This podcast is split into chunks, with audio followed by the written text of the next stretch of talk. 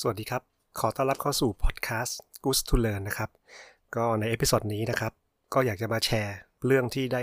เรียนรู้เกี่ยวกับหนังสือ ชื่อว่า The Minimalism ก็คือเป็นหนังสือที่ผมอ่าน แล้วก็มีความรู้สึกว่ามันเป็นการเลือกใช้ชีวิตแบบหนึ่งอาจจะพอจะเดาได้นะครับ การใช้แบบมินิมอลเนี่ยก็คือใช้ชีวิตแบบสมถะว่างั้นเถอะ จริง ๆ แล้วสิ่งที่ประทับใจเนี่ยนะครับมันเกิดมาจากว่าทำไมผมถึงได้หนังสือเล่มนี้มา ก็คือเดิมเนี่ยผมดูในวิดีโอใน YouTube แล้วก็พอดีเป็นวิดีโอเกี่ยวกับเรื่องของ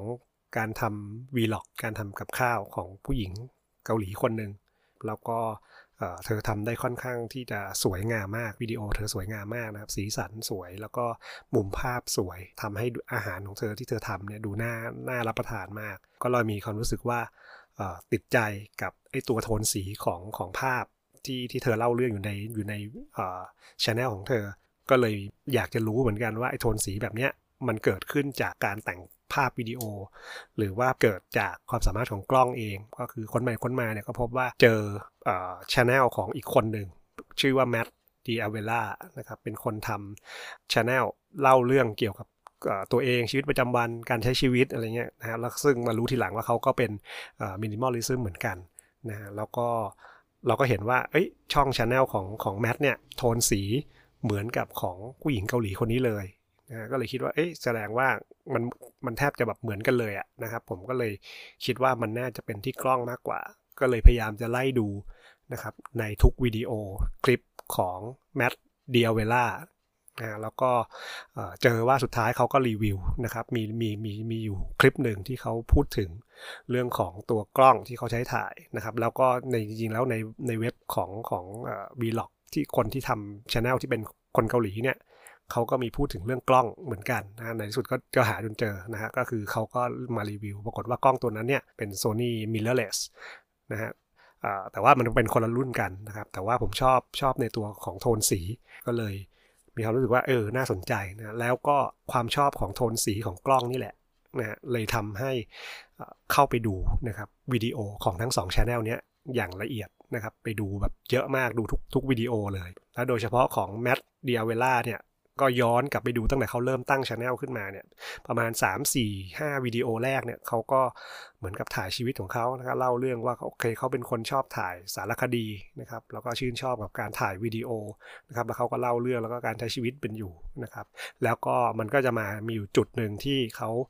ขึ้นชื่อว่าเป็น making the minimalist ผมก็ยังงงๆว่าเอ๊ะมันคืออะไรอะไรเงี้ยก็เลยตอนแรกนึกว่าเป็นการแบบว่าทำชีวิตให้มันเป็นเหมือนกับ minimalist นะครับก็คือให้เป็นแบบ ใช้ชีวิตอย่างสมถะอะไรเงี้ยนะครับแต่พอเข้าไปดูเนี่ยกับกลายเป็นว่าเขามาเล่าเรื่องเบื้องหลังที่เขาไปถ่ายทำสารคดีมานะครับแล้วก็เขาก็ออกออกมาเป็นซีรีส์ออกมาเป็น6 6อัน 6 ตอน เกี่ยวกับเบื้องหลังของการถ่ายทำสารคดีนี้ ผมก็ดูตอนแรกผมก็ไม่รู้เรื่องหรอกก็ดูไปเรื่อยๆ ก็ยังงงๆ อยู่ว่ามันถ่ายทำแล้วสารคดีมันคืออะไรเป็นยังไงอยู่ตรงไหนนะครับหนีไม่พ้นก็ต้องไปตามหาสารคดีมาดู ก็เลยไปดูสารคดี ปรากฏว่าพอไปดูสารคดีปุ๊บก็โอ้โหนะครับ สารคดีเนี่ยยาวประมาณหนึ่งชั่วโมงกว่าแล้วก็ภาพสวยงามมากนะครับ professional ถ่ายจริงๆนะแล้วก็มีความรู้สึกว่าวิธีการเล่าเรื่องวิธีการอะไรเงี้ยมันเป็นมันเป็นอะไรที่อินตามไปกับตัวบทในสารคดีนั้นๆ ด้วย พอพอดูเสร็จปุ๊บเนี่ยก็เข้าใจความหมายของคำว่าไอ้ minimalist ที่เขาอยากจะนำเสนอ ชื่นชอบในความพยายามของ 2 คนนะครับ ก็คือเป็นผู้แต่งหนังสือเล่มนี้ก็คือโจชัวฟิลด์สมิลเบิร์นนะครับแล้วก็ไรอันนิโคดิมัสนะครับสองคนเนี่ยที่เขาเล่าเรื่องนะครับการเดินทางในการค้นหา minimalism เนี่ยนะครับผ่านไอ้ตัวสารคดีนะครับแล้วก็ในในเรื่องเนี่ยสารคดีเนี่ยก็จะเป็นเหมือนกับว่าเอ๊ะทำไมชีวิตเขาไม่มีความสุข ชีวิตเขาทำไมถึงไม่มี ความพอใจไม่มีความพอดีนะครับทำไมรู้สึกว่าเติมเท่าไหร่ก็ไม่เต็มสักที ก็พอหลังจากที่เขาค้นพบเนี่ยซึ่งเดี๋ยวจะเล่าให้ฟังในในสิ่งที่ผมได้จากหนังสือเล่มนี้นะครับเขาก็เลยเดินทางนะครับไปพร้อมกับหนังสือเล่มนี้เพื่อไปโปรโมทหนังสือด้วย แล้วก็แนะนำให้คนรู้จักกับ minimalism แล้วในระหว่างที่เขาเดินทางไปเนี่ยเขาก็ถ่ายถ่ายทำนะครับตัวสารคดีเนี่ยไปด้วยในตัวนะแล้วในระหว่างทางที่เขานำเสนอสารคดีเนี่ยนะครับก็ได้เจอกับผู้คนต่างๆ ที่จริงๆเขาทำกันทำกันบ้านมาก่อน นะครับก็คือหาว่ามีใครในสหรัฐอเมริกาไหมที่ใช้ชีวิตแบบ minimalism นะครับเขาก็ list เป็นรายชื่อออกมาไปคอนแทคเขาว่าจะขอไปถ่ายทำไปสัมภาษณ์นะครับแล้วก็ไปทำเหมือนกันจะถ่ายเป็นสารคดีออกมา ซึ่งก็ได้รับความตอบตอบรับนะครับเขาก็เลยเริ่มเดินทางนะครับ ก็ใช้เวลาเดินทางอยู่นานพอสมควร นะครับแล้วในระหว่างเดินทางเนี่ยเขาก็ถ่ายทำไปเรื่อยๆนะครับเป็นสารคดีออกมาเล่าเรื่องให้ฟังเรื่อยๆนะครับว่าแต่ละคนเนี่ยมีมีการให้มุมมองในเรื่องของมินิมอลลิซึมหรือการอยู่อย่างสมถะเนี่ยยังไงนะครับแล้วก็ใช้ชีวิตยังไงนะครับ ซึ่งเขาก็ได้เจอเคสต่างๆ มากมายนะครับ ก็เป็นอันนั้นก็เป็นเป็นเรื่องที่เล่าอยู่ในสารคดีนะครับ ทีนี้พอมันดูสารคดีจบปุ๊บเนี่ยก็คืออย่างที่ที่บอกฮะในในในสารคดีเนี่ยเป็นการเหมือนกับเอาหนังสือไปแนะนำด้วยก็คือแล้วก็เพื่อจะ ไปไปเผยแพร่ตัวหนังสือด้วยนะครับ ก็เลยทำให้ผมรู้จักกับหนังสือนะครับ เล่มนี้ก็คือ minimalism นะครับ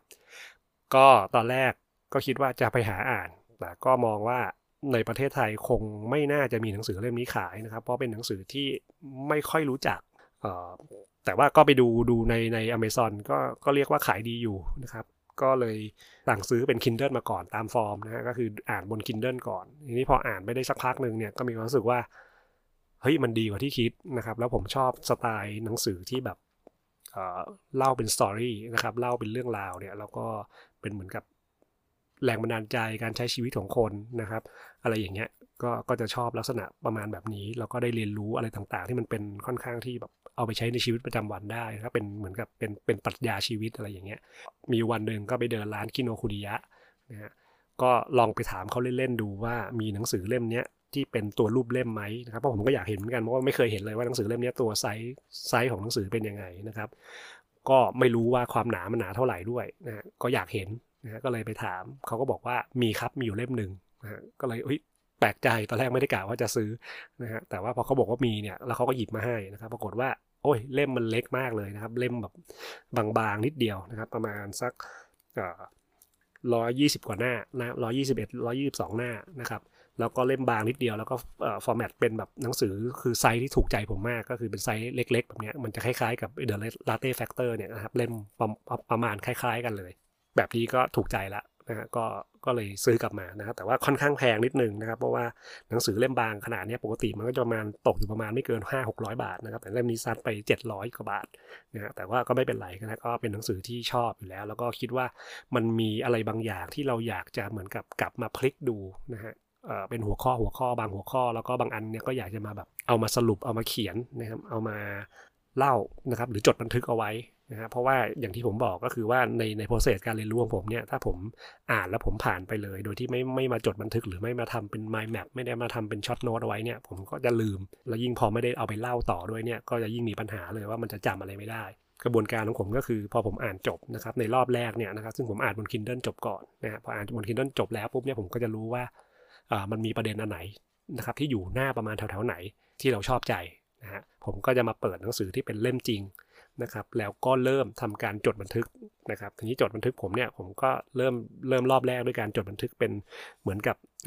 short note ก่อนลงในสมุดเล่มหนึ่งนะครับเพื่อได้กลั่นกรองนะครับสิ่งที่ผมอยากได้จากหนังสือเล่มนี้ก่อนว่าเออเนี่ยเป็นสิ่งที่เป็นวลีหรือว่าเป็นประโยคที่ผมอ่านแล้วผมชอบนะครับผมก็จะ list ออกมานะครับในขณะเดียวกันก็จะเหมือนกับค่อยๆ ไล่ story ไปด้วยในในในตัวก็คือเหมือนคล้ายๆ สรุปสรุปเรื่องย่อไปในตัวนะครับพอผมจด short note เสร็จแล้วเนี่ยนะครับรอบที่ 3 ผมก็จะมาทำ mind map นะครับ เพื่อเป็นการบอกว่าไอ short note ที่ผมเอาเอาเขียนมาเนี่ยบางครั้งเนี่ยไม่เห็นความเชื่อมโยง แล้วก็ไม่ได้ไม่ได้เรียบเรียงให้มันเข้าใจแล้วก็เหมือนกับว่ามองเห็นในในภาพเดียวแล้วก็สามารถที่จะเอามาเล่าได้เนี่ยว่าผมก็จะมีปัญหาว่า พออ่านจาก short note เนี่ยมันก็ต้องเปิดพลิกไปพลิกมาอยู่ดี ก็เลยสุดท้ายก็เลยตัดสินใจทำเป็น mind map อีกเหมือนเดิม ส่วนในเรื่องของตัวหนังสือเองนะครับก็จะแบ่งออกเป็น 2 part นะครับก็คือถ้าใครที่ดู mind map เดี๋ยวผมจะมี mind map อัปโหลดไว้ให้ที่ตัว Facebook นะครับ Goose to Learn Fanpage ด้วยเหมือนกัน ท่านก็สามารถเข้าไปดูได้ โดยที่ใน Mind Map เนี่ยผมก็จะบอกว่ามันก็จะมีสอง part part หนึ่งก็คือเป็น part ที่เป็นการเล่าเรื่องที่มาที่ไปของคนแต่ง 2 คนก็คือ Joshua Fields Millburn นะครับแล้วก็ Ryan Nicodemus จะเป็นอยู่ทางด้านซ้ายนะครับ ส่วน content และเนื้อหาของหนังสือเล่มนี้นะครับที่เป็น key หลักจริงๆ ก็จะมีก็คือเขาเรียกว่าเป็นเป็น five values uh, fundament of ครับ living a meaningful life นะครับก็คือการห้าสิ่งนะครับที่มีคุณค่าที่จะเป็นเหมือนกับพื้นฐานในการใช้ชีวิตอย่างมีความหมายนะครับ อันนี้ผมก็จะ list ไว้อยู่ทางด้านขวา ตัวผู้แต่งนะครับก็คือจอร์ชกับ Ryan นะครับสองคนเนี่ยนะครับเดิมเนี่ยรากฐานก็คือมาจากครอบครัวที่แตกแยกนะครับก็คือพ่อแม่หย่าร้างกันจริงๆแล้วสองคนนี้เขาเป็นเพื่อนกันตั้งแต่เด็กๆ โตขึ้นมาด้วยกัน นะฮะแล้วก็ไปเจอกันอีกทีก็คือตอนเรียนมหาวิทยาลัย Joshua Fields Millburn นะครับก็เป็นคนที่คุณพ่อคุณแม่หย่าร้างเหมือนกันนะครับ แต่ว่าคุณแม่เนี่ยหนักก็คือเป็น alcoholic ก็คือติดเหล้าก็มีปัญหานะครับเขาก็เลยแต่ว่าคนเนี้ยเป็นคนที่เป็นจุดตั้งต้นนะครับแล้วก็มีรู้สึกว่าเขาคิดได้ตั้งแต่เด็กก็คือเขาเห็นแม่เขาเป็นยังไงเนี่ย แต่ว่าไม่ดำเนินรอยตามนะครับ แล้วเหมือนกับว่าเขาไม่ไม่หลงไปกับสิ่งที่เขาเห็นที่แม่เขาเป็น ก็เลยทำให้เขาเนี่ยตั้งใจ แล้วพอวันที่เขาจบมาเนี่ยเขาก็ไปทำงานนะครับเป็นเซลล์ขายของ เรียกว่าเป็นคนที่เก่งนะก็ขายของได้แบบยอดขายถล่มทลายนะฮะแล้วก็ได้รับการโปรโมตตลอดเวลาเขาก็สะสมเงินทองได้พอสมควรนะครับขณะเดียวกันก็คือพอเขามาเจอไบอันก็ชวนไบอันมาทำงานด้วยนะครับมันสองสองคนเนี้ก็ทำงานอยู่ในบริษัทเดียวกัน มีตำแหน่งหน้าที่การงานคือเรียกว่าไปได้ดีเลยนะครับ ค่อนข้างที่จะคือมีเงินถึงเลขหกหลักก็มีบ้านมีรถสปอร์ตมีทุกอย่าง แต่วันหนึ่งเนี่ยจอชัวเขาก็คุยกับไรอันว่า เอ๊ะเนี่ยเรามีขนาดเนี้ยแต่ทำไมทำไมรู้สึกว่าเราเนี่ยไม่มีความสุขเลย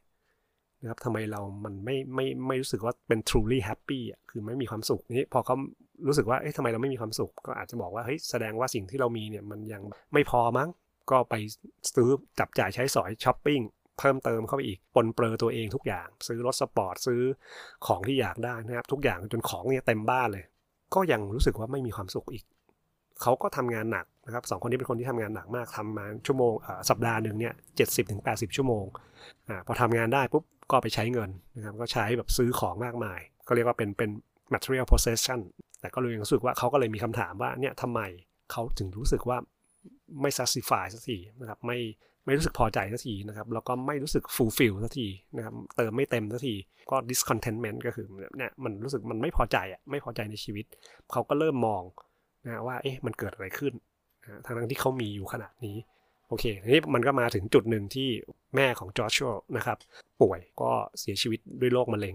นะทีนี้มันก็เกิดโมเมนต์ที่เขาพยายามจะเล่าให้เห็นภาพตรงนี้ว่า คือคือจอชัวกับแม่ของเขาเนี่ยนะฮะอยู่กันคนละบ้านนะครับทีนี้พอพอหลังจากที่แม่เขาเสียแล้วเนี่ยนะครับทำงานศพทำพิธีศพอะไรเรียบร้อยแล้วนะฮะเขาต้องกลับไปที่บ้านแม่ของเขาเพื่อที่จะไปเก็บของนะครับข้าวของต่างๆ ทีเนี้ยมันก็ไปเจอกล่องกล่องหนึ่งนะฮะซึ่งอยู่ใต้เตียงของแม่เขาซึ่งเขาพอเขาเปิดมาดูเนี่ยแม่เขาเก็บภาพวาดรูปเขียนภาพเขียนนะครับลายมืออะไรเงี้ยนะครับ เหมือนกับเป็นความทรงจำตั้งแต่สมัยที่จอร์ชัวเด็ก ๆ แต่ว่ากล่องเนี้ยก็ไม่เคยถูกเปิดดู มันก็ถามกับตัวเขาเองว่า แล้วเขาจะเก็บสิ่งเนี้ยต่อไปไหม คนเราเนี่ยมันเกิดมาบนโลกเนี้ยเรามีเวลาที่จะอยู่บนโลกนี้จำกัดในการที่จะใช้ชีวิตอย่างมีความหมาย การที่มีความทรงจำที่ดีเนี่ยโดยที่ปราศจากไอ้พวกสิ่งของต่างๆเนี่ยมันก็สามารถที่จะมีความทรงจำที่ดีอยู่นั้นตรงนั้นได้นะครับเพอเขาบอกว่าแม่เขาเองเนี่ยเก็บกล่องอันนี้ไว้นะครับ เพื่อจะลึกๆระลึกถึงลูกเขา ก็คือตัวเขาเอง แต่ว่ากล่องเนี้ยไม่เคยถูกเปิดเลยงั้นเขาแสดงว่ากล่องเนี้ยมันเป็นแค่เครื่องหมายของความทรงจำเขาไม่ต้องมี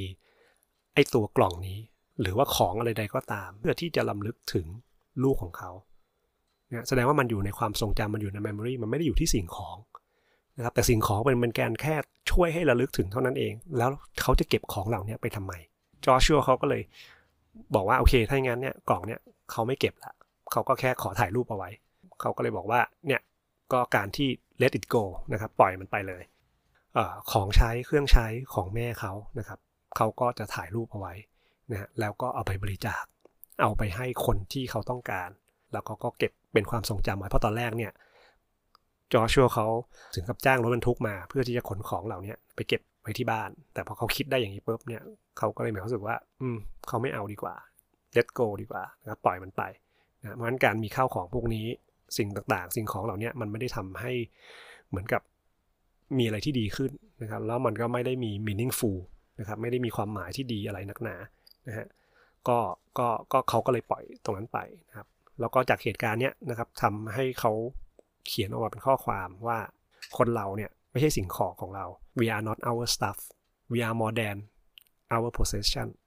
เราเป็นมากกว่าสมบัติพวกนี้ our memory are within us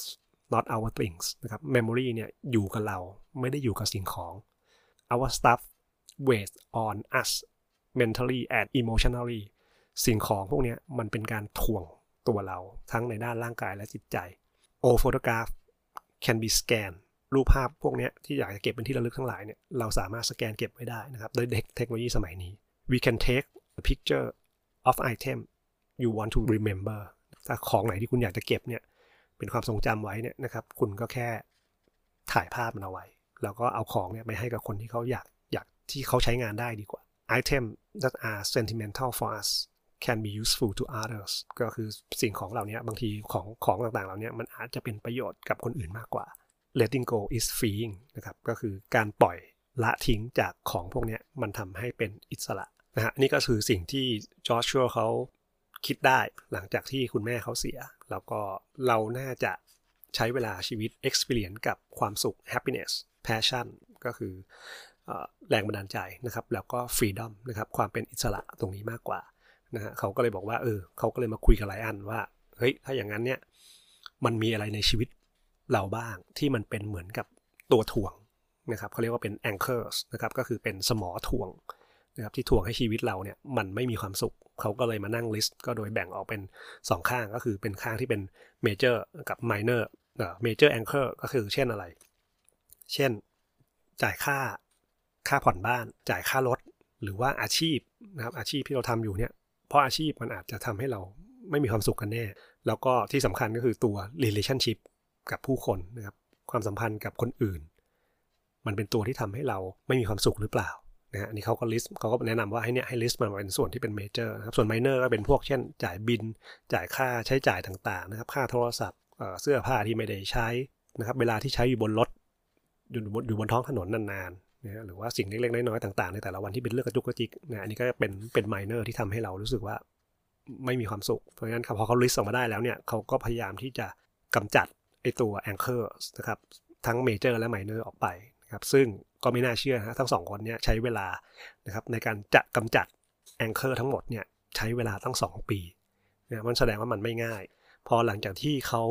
กำจัดไอตัว anchor ที่เป็นตัวถ่วงได้แล้วเนี่ยเขาก็เลยไปค้นพบกับความหมายของคำว่า minimalism จากการไปเจอคน 3 คน คนแรกคือ Joshua Becker เป็นคนที่ทำเว็บไซต์เกี่ยวกับเรื่อง becoming minimalist นะฮะแล้วก็คนที่ 2 ก็คือ Colin Wright นะครับก็เป็นคนที่ทำเหมือนกับเว็บไซต์แล้วก็เป็นเหมือนกับช anel ชื่อว่า Exile Lifestyle ก็คือเขาจะแบบท่องไปทั่วโลกนะครับ แล้วก็มีข้าวของติดตัวเนี่ยอยู่แค่ 100 ชิ้น แล้วก็เดินทางไปทั่วโลก แล้วก็มาเขียนบล็อก เขียนเว็บเพจนะครับ แล้วก็มีคนติดตามเยอะแยะมากมายนะแล้วก็มีความสุขคนสุดท้ายก็คือ Leo Babauta นะฮะก็เปิดเว็บไซต์ที่ชื่อว่า Zen Habits เพราะฉะนั้นก็จะเป็น 3 คนที่เขาเขาเข้าไปดูปุ๊บเนี่ยเขาก็เลยเริ่มรู้จักคำว่า minimalism จากนั้นเนี่ยก็คือเขาก็เลยมาชวนไรอันนะครับในการที่จะค่อยๆมา list สิ่งที่คิดว่ามันน่าจะทำให้ชีวิตเนี่ยมีความหมายทำให้เขาอยู่อย่างมีความสุข ก็เขาก็ค้นพบ 5 สิ่งที่มีคุณค่าคือ health relationship passion growth แล้วก็ contribution ทีนี้ในตอนที่เขาเกริ่นในแต่ละ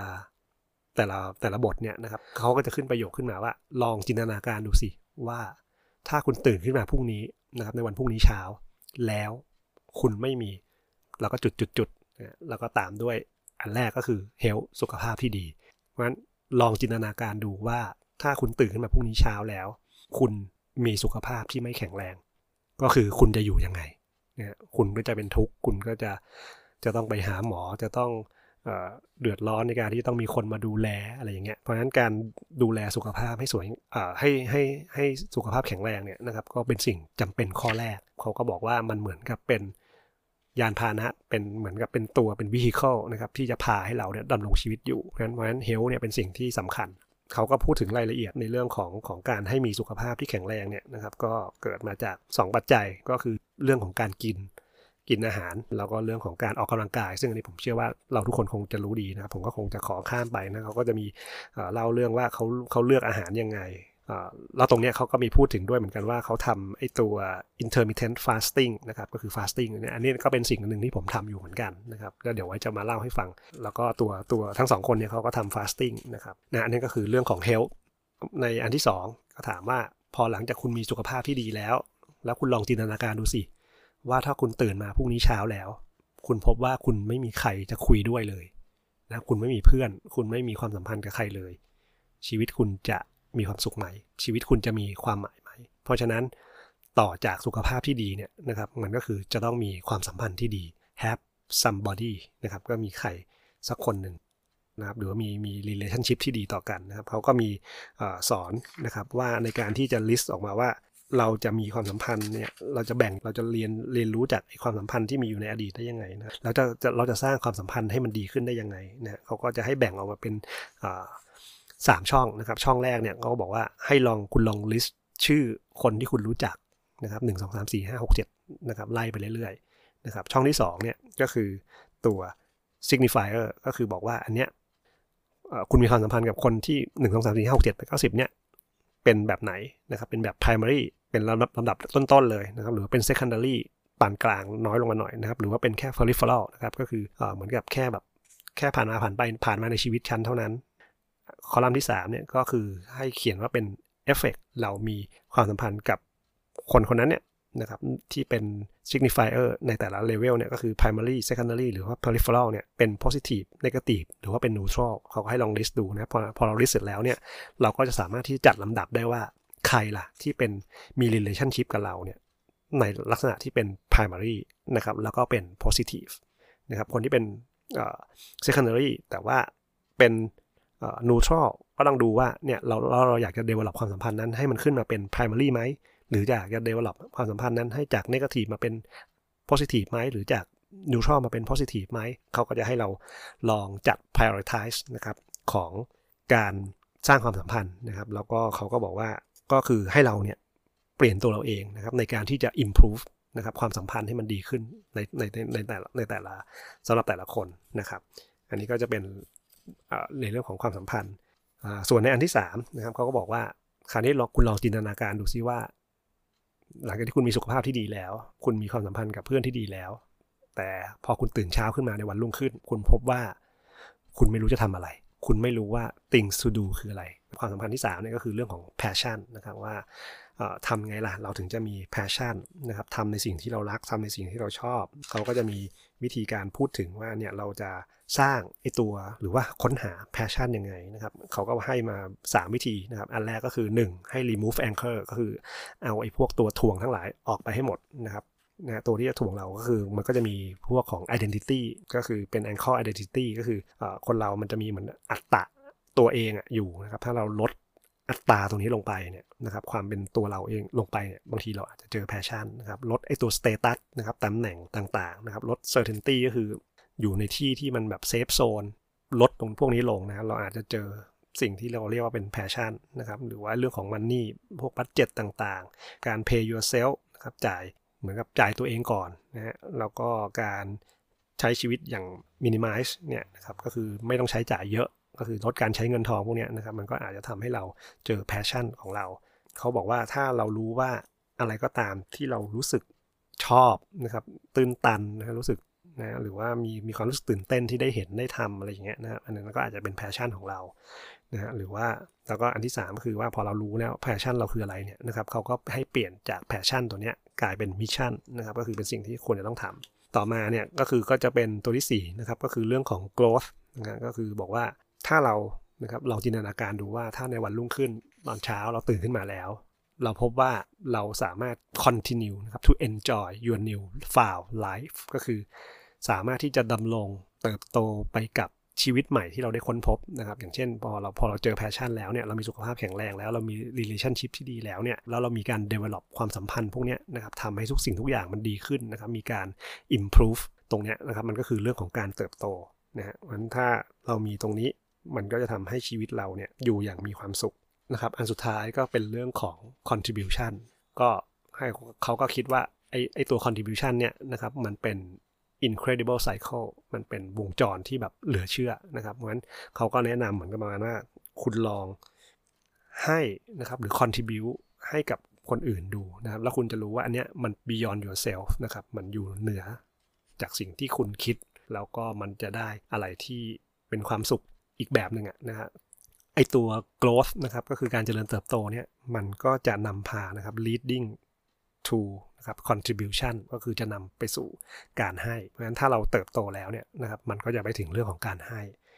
การให้เนี่ยนะครับมันเป็นคือเขาบอกว่าเนี่ยบางคนเนี่ยอาจจะแบบไม่ชอบ contribution นะเขาบอกว่า positive experience ก็คือประสบการณ์ในเชิงบวกเนี่ยมันมีอยู่ด้วยกัน 2 อย่างก็คือ positive experience that you enjoy ก็คือประสบการณ์เชิงบวก ที่คุณชื่นชอบกับ positive experience you dislike ก็คือประสบการณ์เชิงบวกที่คุณไม่ชอบ มันก็มีอยู่ 2 อันเนี้ยเพราะฉะนั้นถ้าเกิดคุณสามารถเปลี่ยนจากไอตัว positive experience you dislike ให้เป็น positive experience you enjoy คุณสามารถ transform อย่างนี้ได้เมื่อไหร่นะครับ คุณก็จะมีความสุขในชีวิตมากขึ้นเอ่อไอตัวคุณค่าของไอห้าคำเนี้ยก็คือ health relationship passion growth แล้วก็ contribution เนี่ย มันก็ทำให้ผมนึกถึงที่แอนโทนี โรบินส์นะครับ เขียนไว้ก็คือ the six human needs นะครับ ก็คือความต้องการ 6 อย่างของมนุษย์ มีอะไรบ้างก็คือมี certainty ก็คือความมั่นคงนะครับ variety ก็คือความหลากหลายนะครับ significant การแบบเหมือนได้รับการยอมรับเป็นเป็นบุคคลที่มีเป็นคนสำคัญ love and connection ก็คืออมีความรักอะไรผูกพันมีความสัมพันธ์นะครับ แล้วก็ growth ก็คือเรื่องการเติบโต แล้วก็สุดท้ายคือเรื่อง contribution ราะฉะนั้นจะเห็นว่าไอตัว5 value ที่จอชัวแอนแอนแอนไบรอันเนี่ยเขียนขึ้นมาเนี่ยก็คือ 5 อันเนี่ยนะครับมันจะมีอยู่ 3 3 อันที่ตรงกับ six human needs ของ Anthony Robbins ก็คือ relationship นะครับซึ่งจะไปตรงกับ love and connection growth นะครับซึ่งก็ไปตรงกับ growth เหมือนกัน แล้วก็ contribution มันก็จะเห็นว่าอันเนี้ยมันเป็นสิ่งที่มันเป็นความต้องการของมนุษย์ ถ้าเราฟูสามารถทำตรงนี้ได้นะครับ เป็นการเติมเต็มให้กับชีวิตของเรา แล้วก็สุดท้ายเนี่ยตัว 5 ปัจจัยพื้นฐานแล้วเนี่ยเขาก็พบว่า success เนี่ยความประสบความสำเร็จเนี่ยมันก็เท่ากับ happiness บวก constant improvement ก็คือการพัฒนาอย่างต่อเนื่อง เพราะฉะนั้นถ้าเราพัฒนานะครับทั้งในด้านของสุขภาพ ทั้งในด้านของความสัมพันธ์ ทั้งในด้านของ passion ทั้งในด้านของการเติบโต แล้วก็ contribution แล้วเนี่ยนะครับแล้วมีมีการ improve สม่ำเสมอ มันก็จะนำพาไปสู่ความสำเร็จ อันนี้ก็จะเป็นสิ่งที่ผมสรุปแล้วก็ได้เรียนรู้จากหนังสือ minimalism live a meaningful life ก็หวังว่า episode นี้น่าจะเป็นประโยชน์ในการใช้ชีวิต แล้วก็ทำให้ท่านได้คิดนะว่าสุดท้ายแล้วเนี่ยตกผลึกแล้วเนี่ยชีวิตเราจะดำรงชีวิตอย่างไรนะครับ ให้มีความหมายบนโลกนี้แล้วเดี๋ยวพบกันใหม่ episode ถัดไปนะครับ ขอบคุณมากครับ